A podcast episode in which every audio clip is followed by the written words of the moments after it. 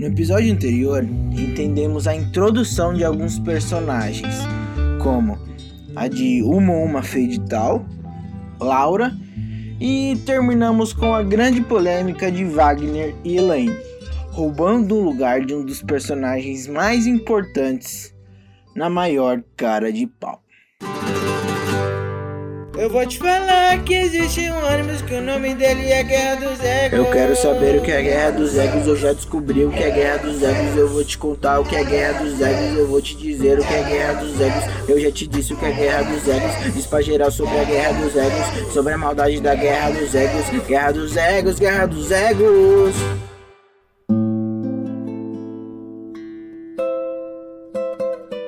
Cinco e dez da manhã de uma segunda-feira, Juca se encontra sentado na frente da lanchonete, onde se encontrava tirando uma soneca.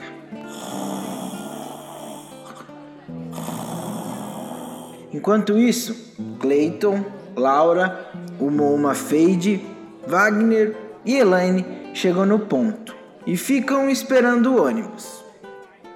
Laura olha para o Juca, o vê dormindo, vai até ele e diz: Acorda! O ônibus está vindo!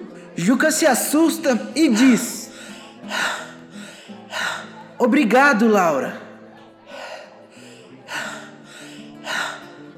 Levanta, ri sem graça e se apronta para pegar o ônibus. Será que um novo amor começa a vir à tona? Enquanto todos os outros ficam olhando para a cena, e se perguntando se existe realmente algo, o ônibus começa a despontar. Todos olham e mudam totalmente os seus olhares para Wagner e Elaine, o casal que havia roubado o lugar dele. Sim, dele, o gordão. Umo uma tal, fazendo ele se forçar a procurar outro lugar para sua viagem. O Umo demonstrou todo o seu desconforto com o casal. E aí começou a planejar a sua vingança para resgatar, para capturar o seu antigo lugar. Será que Umo vai conseguir? Será que Juca e Laura são um casal? Será que o cobrador do busão já disse alguma coisa?